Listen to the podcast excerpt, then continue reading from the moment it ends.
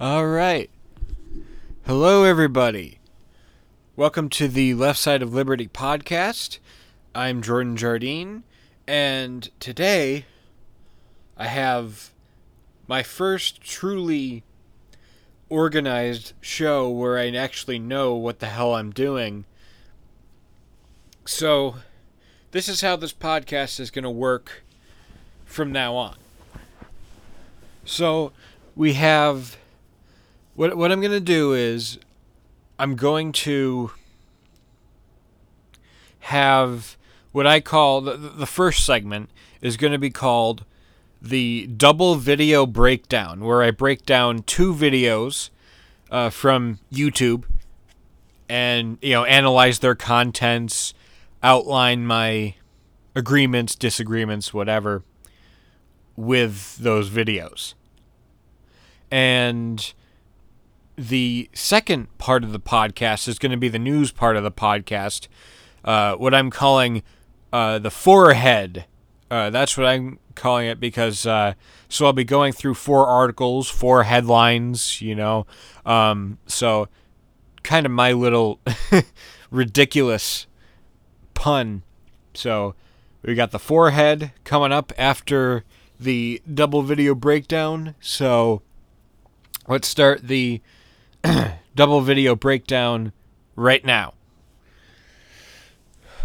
Today, I'm going to. The, the first video I'm going to play is another Prager University video. Uh, I won't break down PragerU videos every podcast, but um, but they're just so much fun. I thought I'd do another video breakdown of theirs just for this week. Like I said, it's not going to be a PragerU video every time, but um, last uh, last time I promised you guys that I'd break down this PragerU video from Jordan Peterson or presented by Jordan Peterson. And then after that, I'm going to break down um, Elizabeth Warren uh, recently came out and announced that she's officially running in 2020 and she put out her first campaign video. And it was a very mixed bag. I won't be going through the uh, the video or like the, the, the press address that she put out uh, a couple days ago, but um, just the campaign video. Uh, anyway, let's uh, let's get right into it here. So here is Dr. Jordan Peterson from about six months ago or so, um, outlining why um, college professors are dangerous people and they shouldn't be teaching your kids. This should be fun, wouldn't it? Shouldn't it? All right, here we go. You may not realize it, but you are currently funding some dangerous people. They are indoctrinating young minds throughout the West with their resentment ridden ideology. They have made it their life's mission to undermine Western civilization itself. Okay, so we're not even like a few seconds into the video, and already uh, I can.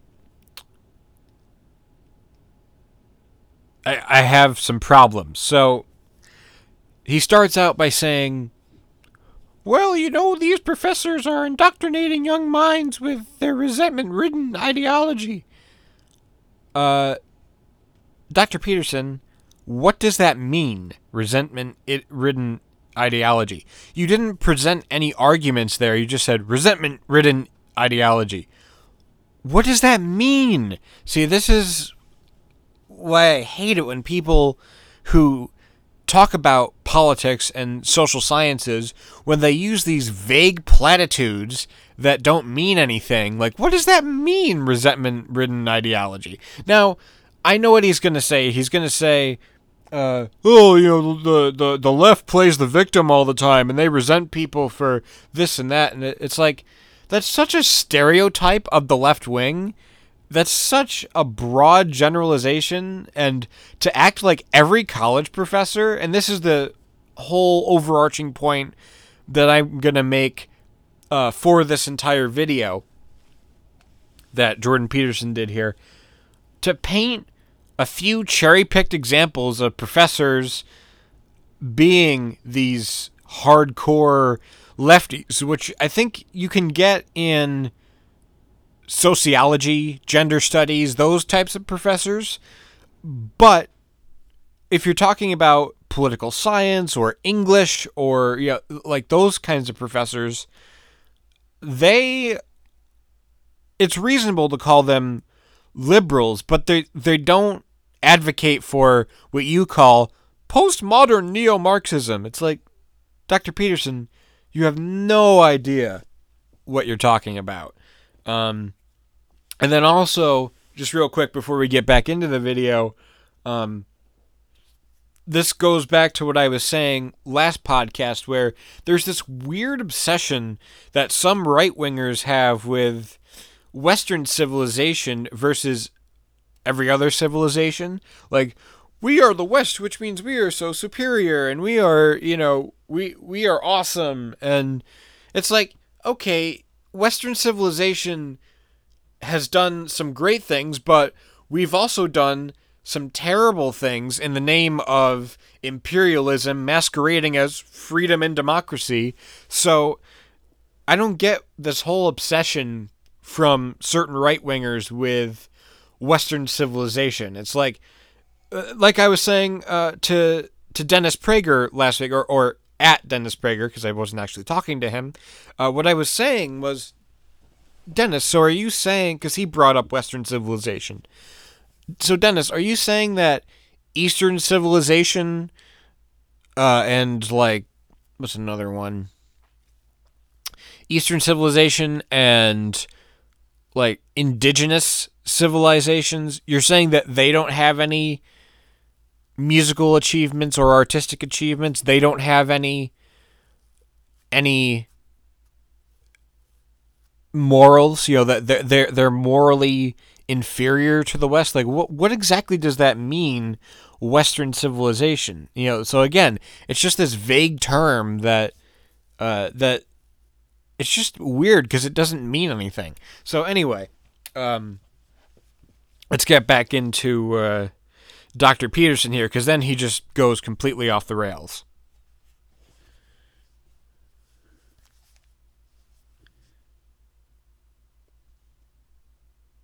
Self, which they regard as corrupt, oppressive, and patriarchal. If you're a taxpayer or paying for your kid's liberal arts degree, you're underwriting this gang of nihilists. You're supporting ideologues who claim that all truth is subjective that all sex differences are socially constructed, and that Western imperialism is the sole source of all third world problems. Okay. So let me stop you there. Now, is Western civilization patriarchal? In some ways, yes, but in other ways, no. So it's not like everybody on the left has to believe that there's this gigantic patriarchy in all cases. So that's just a weird thing to say. And I've never heard a professor. Now, of course, this is anecdotal and not empirical, but I personally have never heard a professor talk about patriarchy. You know, I I I I've I've never heard um now maybe I think actually now that I think about it, maybe one may have mentioned that word, but it was like a 3 second thing and then he moved on to the next to with the rest of the sentence. So to act like every professor makes this overarching point of, oh, patriarchy is to blame for everything. That's just patently false. And also, nihilists? Like, what? What are you? This is what you know, this is what you do when you don't have an argument, and this goes for for both sides, um, where you just start throwing these nasty sounding words when you don't have an argument. So he's like, they're nihilists. Oh, okay. So does that mean they believe that everything in life is meaningless? Nothing has any meaning in life? Is that, is that what is that what you're talking about? That professors teach their students that life is completely meaningless and you know there are no norms that are legitimate whatever you know so it's like what are you saying you know um and then also um my favorite part is he says you're supporting ideologues that claim that all truth is subjective okay again in some cherry picked instances, yes, there are some uh, there are some particularly liberals that take it too far and make, for instance, gender issues way more of an issue than they actually are. I agree with that. But to say that college professors do that outside of like gender studies and and sociologists to to to and even then probably not like in in not every one of those professors is like that. So again, you're just cherry picking a few examples and using that as a broad indictment of the educational system in America. So, the, the higher educational system in particular. So,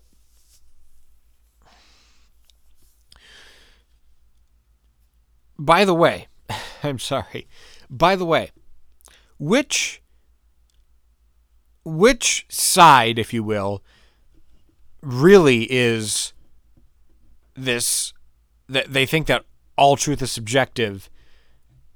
Your side, the conservative side, your side is the one that wants everything to be balanced all the time.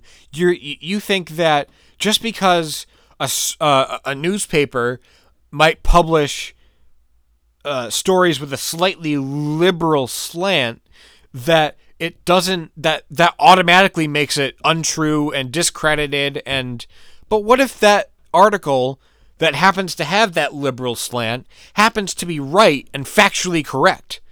Like i don't get it. Like like so so everything is 50-50 that means that in, in in effect what you're saying is creationism is 50% legitimate legitimate along with the big bang and abiogenesis and all those concepts like you're saying that creationism is a 50% legitimate part of the conversation.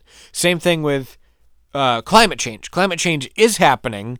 Uh, like i said last podcast yes we could cherry pick certain scientists that were paid to to to find that climate change was happening, but it's overwhelmingly more likely that the scientists on the other side of the argument are being paid to do so because the fossil fuel companies hire their own scientists to be shills for corporations uh, and deny the existence of climate change. So Climate change is happening, but you guys, and I'm not saying that Jordan Peterson, um, because I don't know quite enough about him to be able to say this. I'm not saying that Jordan Peterson actually denies the existence of climate change. I'm just saying that that people on his side, uh, like Ben Shapiro, for instance, uh, think that it's some sort of like Marxist plot to save, you know, to, to remedy centuries of rot and just decaying of the environment because of industrialization and yeah, just industrialization. But anyway, uh, continue, uh, Dr. Peterson. Here we go. They are the postmodernists. pushing progressive activism at a college near you. They produce the mobs that violently shut down campus speakers, the language police who enshrine into law use of fabricated gender pronouns, and the deans whose livelihoods depend on madly rooting out discrimination where little or none exists. They're think- Okay. So again, he he trots out the whole postmodernism thing. But again, who's more likely to support postmodernism? In other words, his argument is that postmodernists believe that all truth is subjective. Some on the left probably believe that, but you guys also are tend to be you guys also tend to be postmodernists. You believe that that a lot of things which are settled are up for debate you believe uh, if you're a conservative, you're more likely to believe in religion, and religion is a mixed bag in terms of the benefits slash detriments to society. I have no problem with religion. I'm I'm a deist, which means that I believe in God, but not a specific God, and I don't believe that God is in the form necessarily of like a, a human, sort of like a, a, a Judeo Christian God kind of figure. So, so you believe in that God, and Jordan Peterson definitely does. There's no factual basis, though, for God existing. Now, somebody would say, well, there's no factual basis for your uh, God either, Jordan. I know. I know there's no factual basis. I choose to believe it, but hey, I could be wrong. I could be very wrong. And Jordan Peterson and people of his ilk have this certitude that God exists. And they, so again, they are the very postmodernists that they claim a majority of the left is when it's just a tiny fragment uh, of the left. And I'm glad that David Pakman, who is a progressive host. I think it was David Pakman that made that point where it's like Republicans and conservatives are oftentimes the very postmodernists that they claim to despise on the left. You know, like that, that, that they claim that the left is. So, and also, okay. I'm not for censoring conservative speakers on college campuses, okay? I'm not. I'm also not for rioting uh, and and you know just throwing a hissy fit, a dangerous hissy fit, just because somebody's going to show up to the to campus that you don't like. You know how you deal with that situation? Don't go to watch them speak. How about that? Um, and you got to understand people that support that. You got to understand that when you do that, you are saying I can't intellectually compete with these people, and I'm just gonna throw a tantrum and wreck shit and and vandalize shit uh, as a way of expressing my anger. It's like really you you're really that dense that you can't intellectually compete with Ann Coulter and Candace Owens and Dave Rubin? Like you're really that so it's like that's more of a problem with you than it is with them that you can't intellectually compete with them and your ideas are not superior to theirs, which most of their ideas of all the people I just mentioned, the vast vast majority of their ideas are discredited right-wing nonsense, these parroted passed down talking points that are thoroughly discredited, but they pretend are somehow new and edgy. So so that's pretty sad if you can't compete with that on an intellectual level. But anyway, um, so I'm not for that. I'm also not for fabricated gender pronouns, as, as uh, Dr. Peterson called it. But having said that, if somebody like I have uh, a couple of trans friends, if if if they want me to to call them by X pronoun, like if um a trans woman wants me to call her she, don't don't be an asshole, okay? That's what I'm trying to say. I'm not going to propose legislation you know, you, you have the right to be an asshole within reason. You know, don't beat up trans people or whatever, because then that gets you. Uh, that that's in the territory of obviously assault, and you should get penalized for that. However, I'm not going to penalize you. I'm not going to penalize you for being an asshole, but you shouldn't be an asshole. Is my point. And and uh, so yeah, do I support a law to to codify that into law that you should by law use certain gender pronouns? No. You know, and I think that Canada proposing something similar to that is a grave, grave mistake. Uh, but again, you shouldn't be an asshole. So what he's going to talk about here next, uh, what Peterson's going to talk about is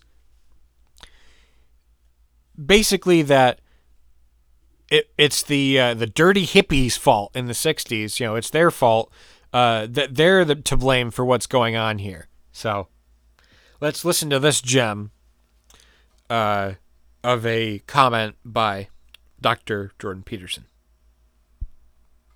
thinking took hold in Western universities in the 60s and 70s when the true believers of the radical left became the professors of today. And now we rack up education related debt, not so that our children learn to think critically, write clearly, or speak properly, but so they can model their mentor's destructive agenda.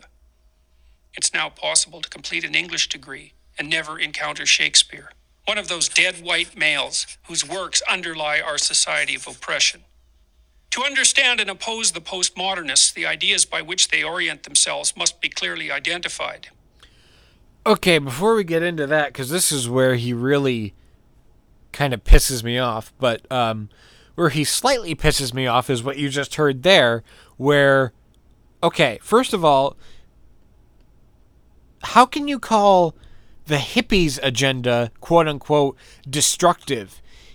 yes, it's constructive to conservative values, but so I wonder why uh, Jordan Peterson thinks they're quote unquote destructive. Gee, you know that's hard to figure out. So he thinks they're destructive because they are going against the grain of conservative norms and narratives, uh, most of which are not true. So that's what he's talking about there and he but he's going further in that he's implying that hippies actually want violence and conflict but Dr. Peterson the whole damn point of hippies was that they wanted peaceful solutions to to people's problems they were very similar to me in that they were sort of like anarcho-communists in a way and they are not these evil, sinister, uh, sort of agents of destruction. No, they wanted peace and as close to equality as possible.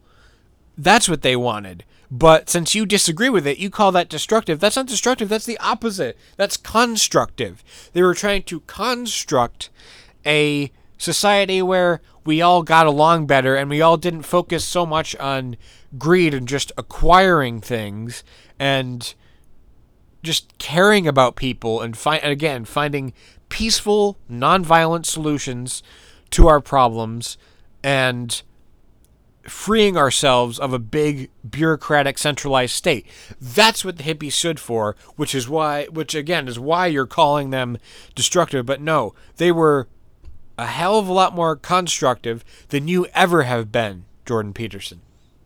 So, also, how many hippies are the quote unquote professors of today? Where's that poll? Where's the where's the uh, where's the data for that, Jordan? Where's the empirical evidence that says, oh, this number of people are hippies? You know, this number of professors are hippies from the 1960s. You can't prove that. you know you, you you can't prove that. Where's that Where's that information? Oh, that's right, you don't have it. Uh, so and then he's gonna go through and just straw man uh, the uh, what he calls the unholy trinity. First is their new unholy trinity of diversity, equity, and inclusion. Diversity is defined not by opinion, but by race, ethnicity, or sexual identity. Equity is no longer the laudable goal of equality of opportunity, but the insistence on equality of outcome. And inclusion is the use of identity based quotas to attain this misconceived state of equity. Okay. so he starts off by saying diversity what these radical lefties mean by diversity is not diversity of opinion but uh, diversity of race, gender, etc. And I agree that sometimes people can take it too far in this into like diversity at all costs and just this over emphasis on diversity that sometimes seems like it's just diversity for diversity's sake. So I understand that that can get irritating sometimes, but the intention behind it is hey, let's try to uh, include people that have historically been marginalized. Let's try to include them in discussions and uh, you know introduce their ideas and perspectives into the conversations that we have. Let's you know let's try that and and and let's try to get members from that community to offer uh, said perspectives. That's what that that's what that means. And like I said, sometimes yes, it can go overboard, but the intent. But again, the the, the intention behind it is fairly, actually, you know, completely benign. But anyway. So that's diversity. Then he goes equity. He's like, well, these guys, they don't want uh, equality of opportunity, they want equality of outcome. This is something that I've heard Peterson say a lot, and I don't see a lot of people challenging him on this. I know Kyle Kulinski did a video challenging him, but I'm talking about to his face directly. Um, people have not challenged him on this that I've seen. So So, what he's referring to is when we say, and I think this is partially our fault as well. We need to get better with messaging and branding. But when we say we want equality, first of all, we are talking about uh, equality of opportunity and in, in the anarcho communist case, equality of opportunity to access resources. That's what we're talking about. But we're not saying, this is what we're not saying. We're not saying that if you, that, that everybody gets, I don't know, let's say you're at an apple tree, like this, this ANCOM society is debating how to divvy up this uh, the the apples from this apple tree. Okay, bear with me. So in Jordan Peterson's mind, he thinks, oh, uh, these ANCOMs and these liberals, which have totally separate uh, agendas, but uh, of course that doesn't matter to him. But anyway, point is, you know these these dirty lefties they um they think that okay everybody gets two apples all the time in every circumstance and you just have to shut up and deal with it. But no if somebody says hey you know we need you know our our family um is you know, we have larger appetite, let's just say. So, can we have three apples each instead of two? You know, and um, I don't really see any problem with that. So, so that's kind of what I would say in response to to that. Where if a family, like, if a family needs three three apples each, they should be able to have access to that. But we're not saying everybody in the community is limited to just two apples. That's that's just a total again, it's a total straw man of of what we believe. So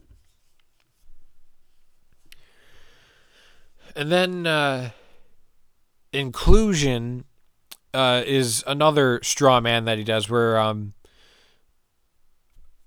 where he is talking about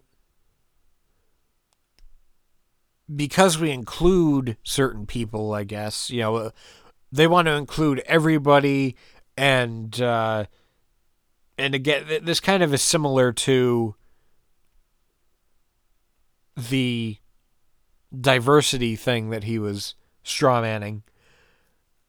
I don't know, inclusion I don't even know how to respond to what he said. I really don't. you know, it's like what's what's wrong with inclusion? You know, you can include various perspectives and various races and various ideas. You know, I have no problem with that. So, yeah, include whatever you want. Doesn't matter. Um, and then he says, sorry. And then he says, well, you know, we, we, we send our kids to college now, so not so our our kids can learn to write clearly, think critically, and speak properly, but uh, but he brings up the uh, I think this is where he brings up the uh, sort of like destructive agenda thing again. Um, but again, it's just not. it's not true. And it's like, you should see my school.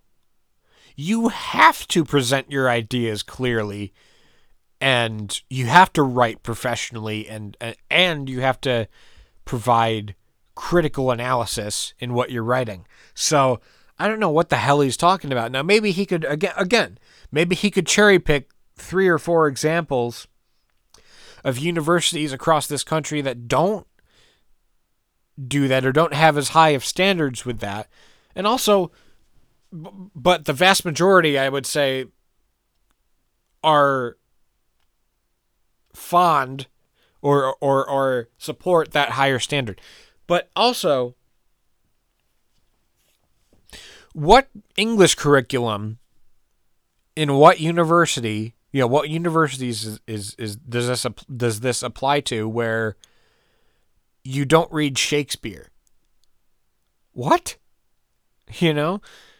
And then he says, "Oh, it's because he's a dead white male that uh, that is part of the oppression and the."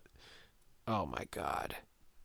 See, now he's just being silly. You know, um, he he's gone from being wrong to just being really silly.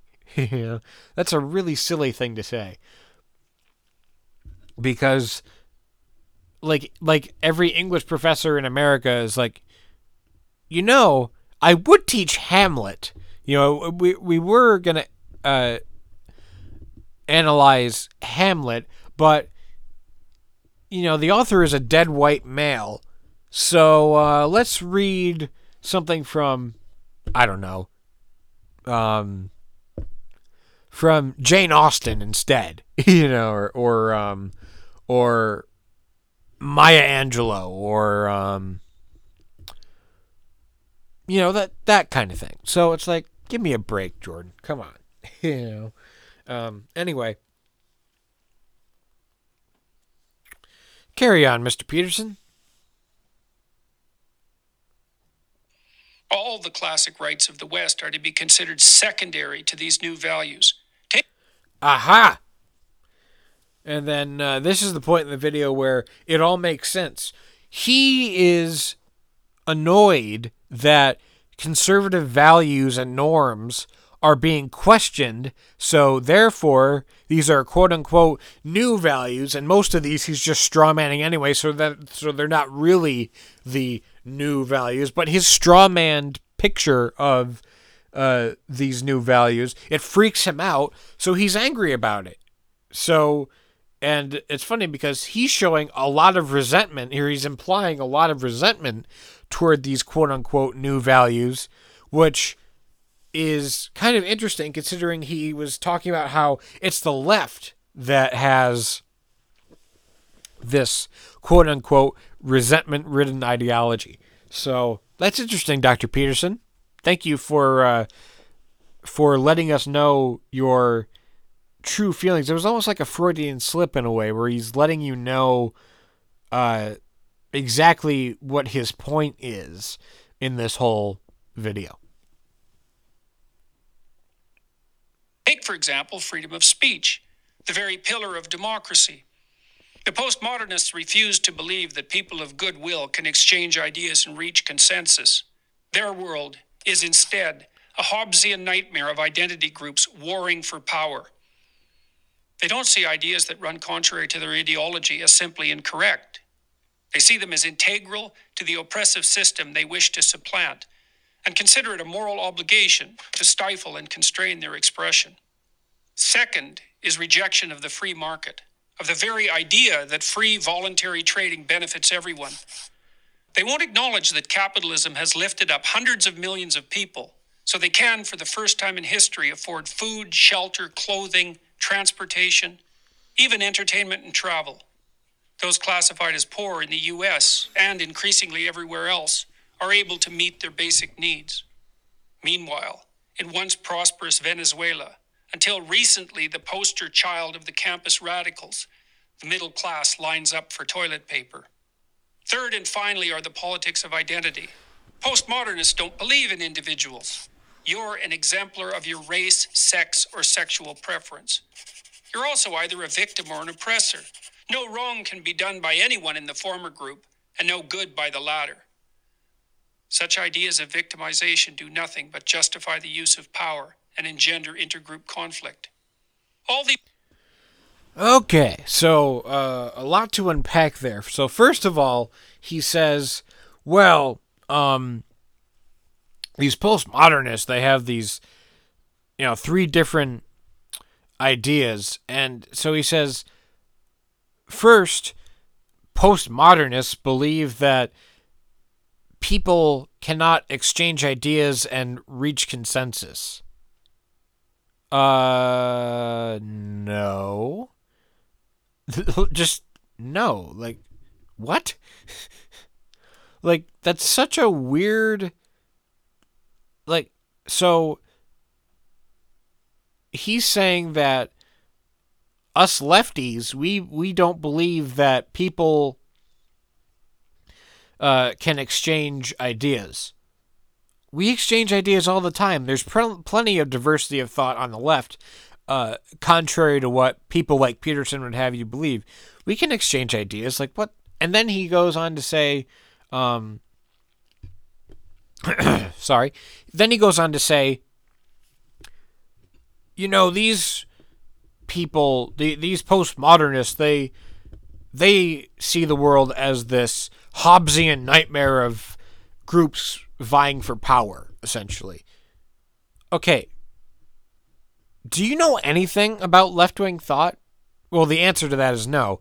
But do you have any idea how wrong that is? I mean, the whole point of the left wing, particularly the anarchist left, which I'm on, is that we don't want hierarchy at all at all. So that is just a weird thing to say because Thomas Hobbes believed in a rigid hierarchical system like you probably believe in, Jordan Peterson. You know? So and he also believed in authoritarianism. And you're right that uh, that this vision of society does nothing but justify the use of power to control people, essentially, is what he's saying. That's true, but again, that's on your side. That's not on our side. Um, that's we're all about taking power away from the hierarchy and putting it in the hands of individuals that are free to do whatever they want as long as they don't harm anybody else or interfere with their right to survive. So don't take any resources from anybody or whatever. So again, just a total straw man. Uh, not very accurate. And then, uh, so he goes on to say, well, these postmodernists uh, reject the free market.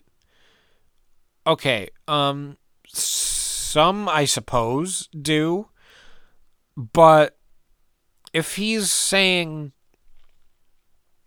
like, if he's referring to, for instance, social democrats, social democrats do not reject the free market, okay? They want a heavily regulated free market, but they don't reject the free market.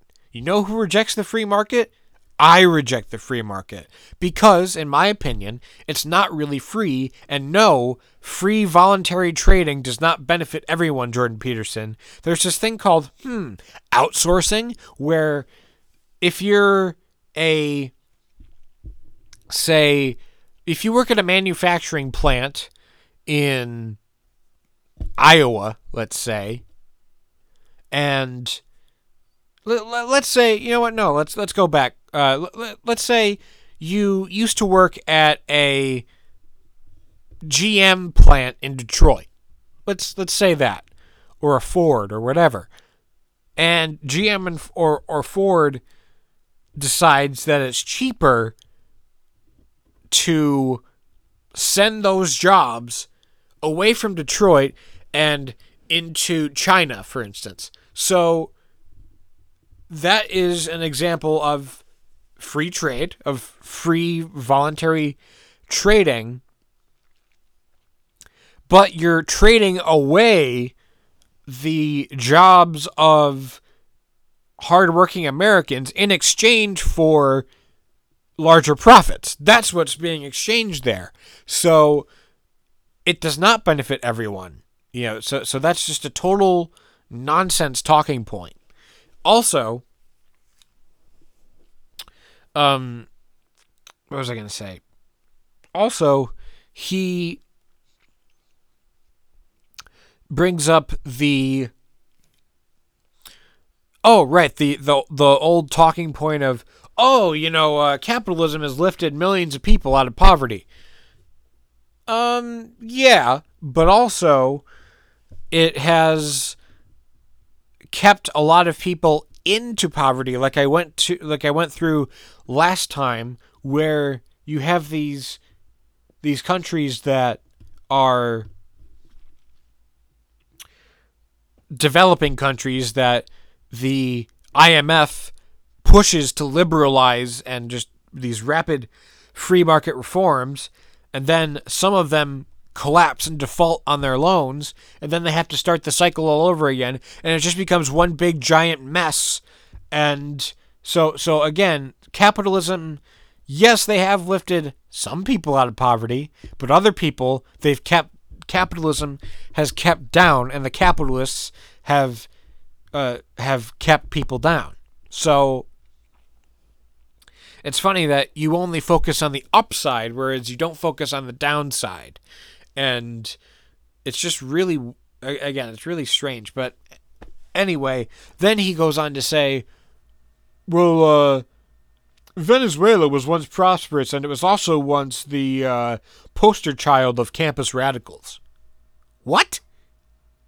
What? I've never heard um a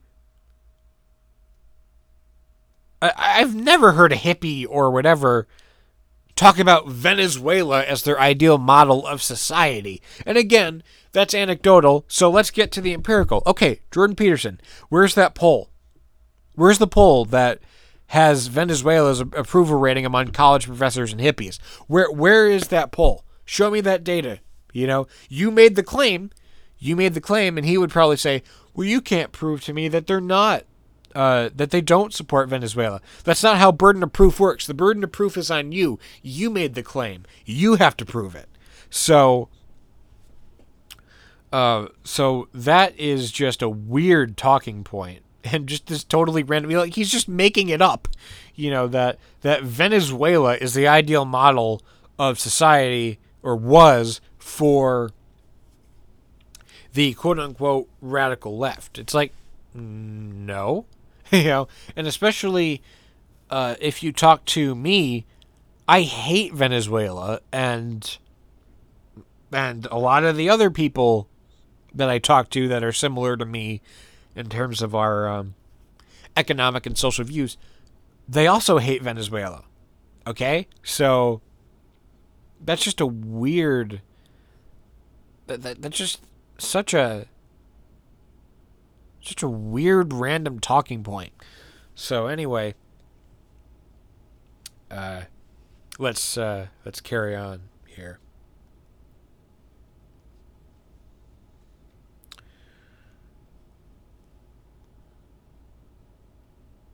These concepts originated with Karl Marx, the 19th century German philosopher. Marx viewed the world as a gigantic class struggle the bourgeoisie against the proletariat, the grasping rich against the desperate poor. But wherever his ideas were put into practice, in the Soviet Union, China, Vietnam, and Cambodia, to name just a few, whole economies failed and tens of millions were killed. We fought a decades long Cold War to stop the spread of those murderous notions. But they're back in the Okay. First of all, I would argue so he, he attributes this stuff to Marx. And if you stretch it and do mental gymnastics, he's right. But then he says, well, wherever Marx's ideas were put into. Well, first he says, you know, uh, Marx believed that society was was a gigantic class struggle between the bourgeoisie and the proletariat, the grasping rich, against the desperate poor. Uh, because it is, you know, like it is. Like I said, I'm, I don't consider myself necessarily a Marxist, but I, I, you know, I agree with him on on on a few things, but I consider myself much more of a Chomskyist or a Kropotkinist, you know, that kind of thing. So, a Proudhonist. Uh, so, anyway, point is, that's just like it is like like that. That's what you know. They're they're so he's denying the existence of these of like a ruling class and the working class. It's like that does exist. You know, I don't know. I don't even know how to respond to that because it's just like it's it's the truth. It's just that that that is how society functions. Yes, we have nation states, but within those nation states, yes, there are gigantic conflicts between workers and the capitalist class. Capitalist class. So anyway, carry on or actually no, not carry on. Uh, he mentions that, and the video is almost done, and then I got to get to Warren and then the, news. But anyway, uh, he says. sorry, he says that wherever Marx's ideas were put into practice, uh, like Cambodia and Soviet Union and blah blah blah blah blah, they failed. And once again, this is the mental gymnastics of in a way, yes, but I would but I would say that it failed and, and a lot of people that are of my political and economic persuasion agree with me on this, where we argue that these systems failed not because Marx's I- I- ideas were implemented, but because they weren't, or at least not not the way they were supposed to be implemented, and not the way that he in, in would have intended them to be implemented. And I like David Pakman's, uh, like I mentioned earlier, David Pakman's classification of those societies. He says, and and it's funny because he's a person that doesn't agree with. Uh, with a lot of us, you know, the the ANCOMs and the he doesn't really agree with that philosophy. He's a social democrat, so. Uh, but even he said yes, you know, they implemented some of Marx's ideas, but what it was in reality was a right wing perversion of left wing ideas. And I thought that that was a brilliant point that David Pakman made. So I got to give him props on that one because he's right. You know, because you still had hierarchy. You didn't abolish the state, and Marx wanted to abolish the state. Now, I disagree with him that a quote unquote dictatorship of the proletariat or a dictatorship of any kind is the way to bring about a stateless society.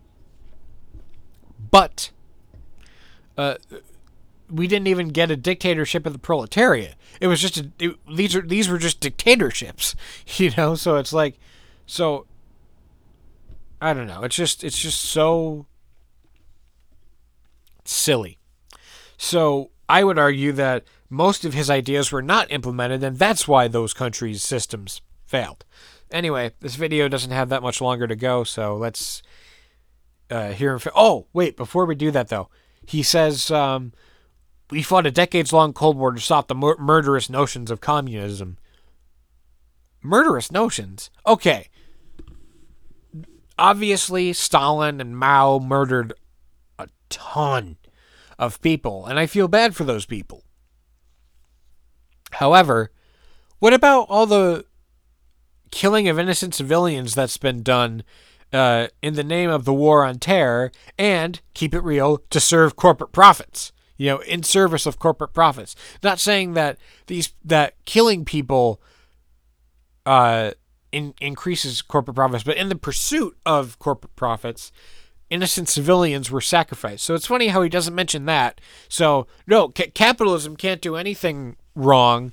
It's communism that does everything wrong. It's, it's communism that has the murderous notions, as opposed to the uh, imperialist capitalist countries uh, like the U.S. and formerly Great Britain, who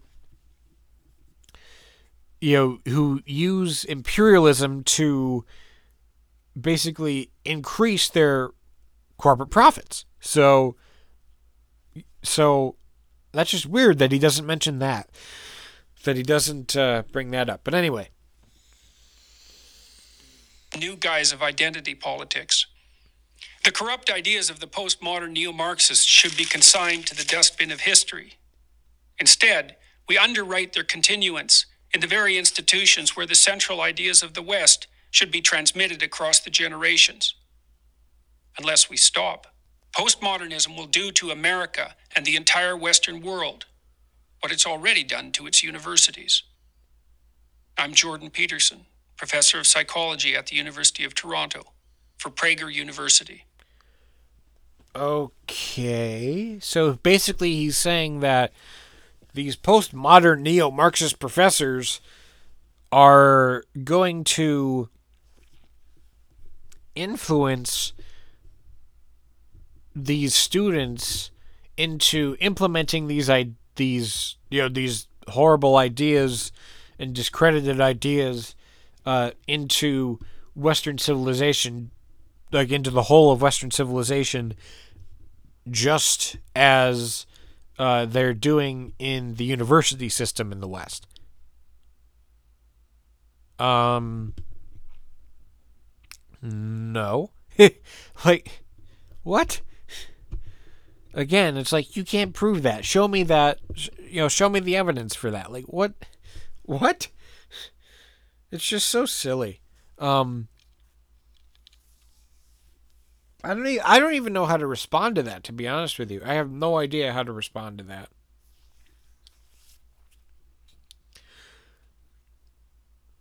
I really don't. I mean, and also this this is this whole conversation rests upon the notion that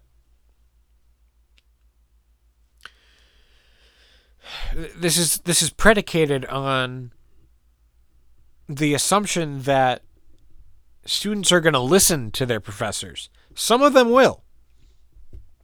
But have you seen a college classroom or a high school classroom or any classroom? Half the kids don't give a shit.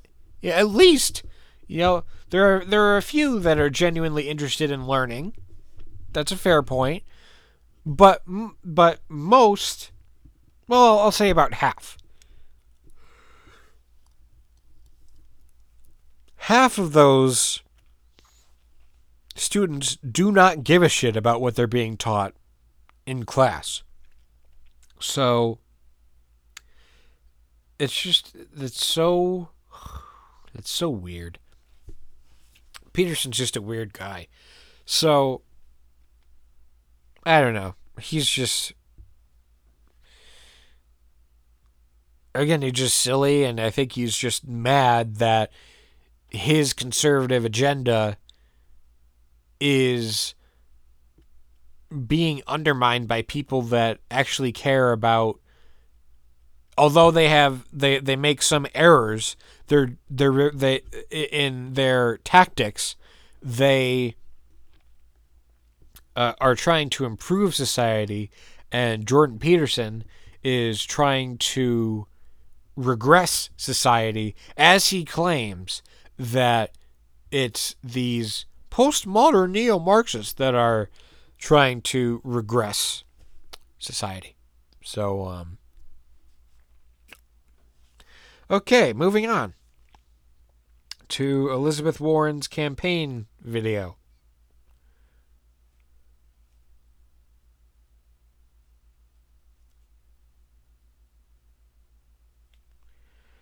Give me a minute.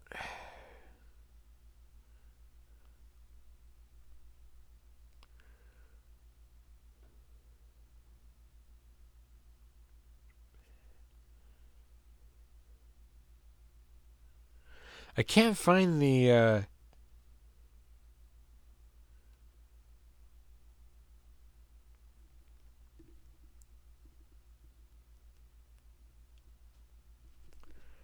I can't find the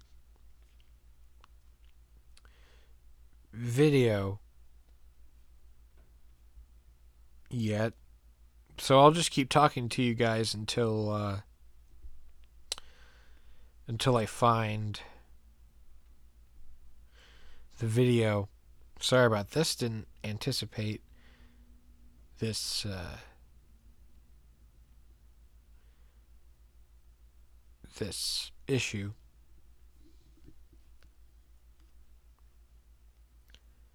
Ah, here we go. Okay. So let me just uh, do some quick adjustments here for a minute.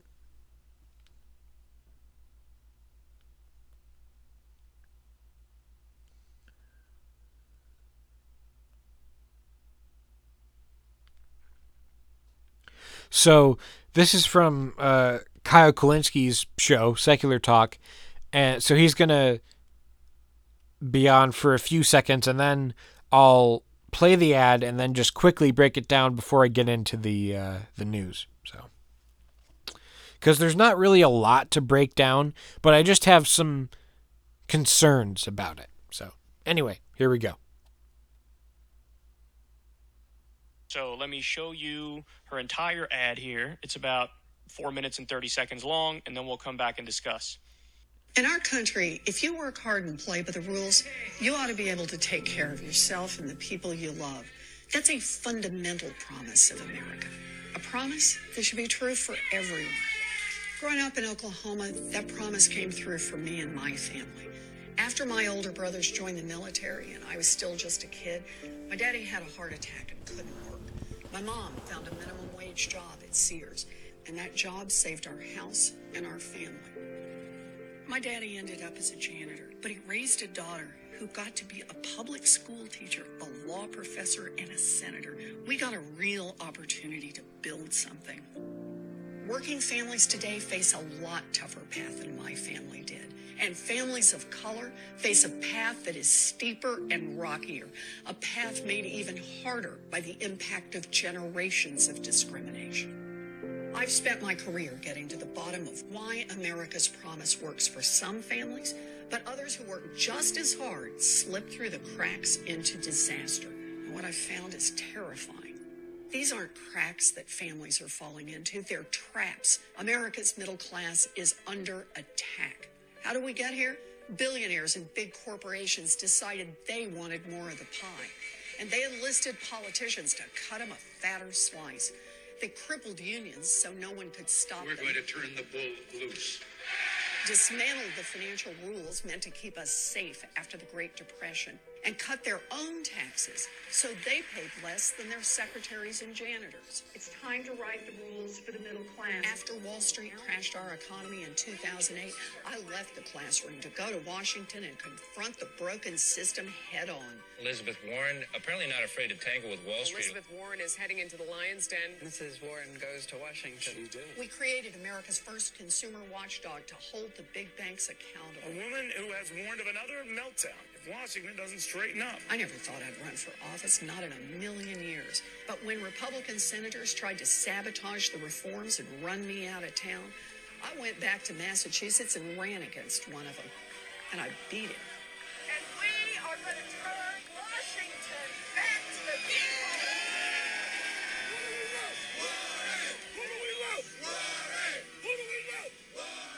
Today, corruption is poisoning our democracy. Politicians look the other way while big insurance companies deny patients life saving coverage, while big banks rip off consumers, and while big oil companies destroy this planet. Our government's supposed to work for all of us, but instead, it has become a tool for the wealthy and well connected.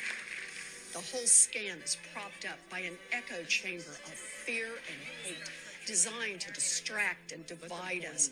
People who will do or say anything to hang on to power point the finger at anyone who looks, thinks, prays, or loves differently than they do. But this dark path doesn't have to be our future. We can make our democracy work for all of us. We can make our economy work for all of us. We can rebuild America's middle class, but this time we gotta build it for everyone. No matter where you live in America, and no matter where your family came from in the world, you deserve a path to opportunity. Because no matter what our differences, most of us want the same thing to be able to work hard, play by the same set of rules, and take care of the people we love. That's the America I'm fighting for. And that's why today I'm launching an exploratory committee for president. But the outcome of this election will depend on you. In the last two years, millions of people have done more than they ever thought they would to protect the promise of America. And here's what we learned. If we organize together, if we fight together, if we persist together, we can win. We can and we will.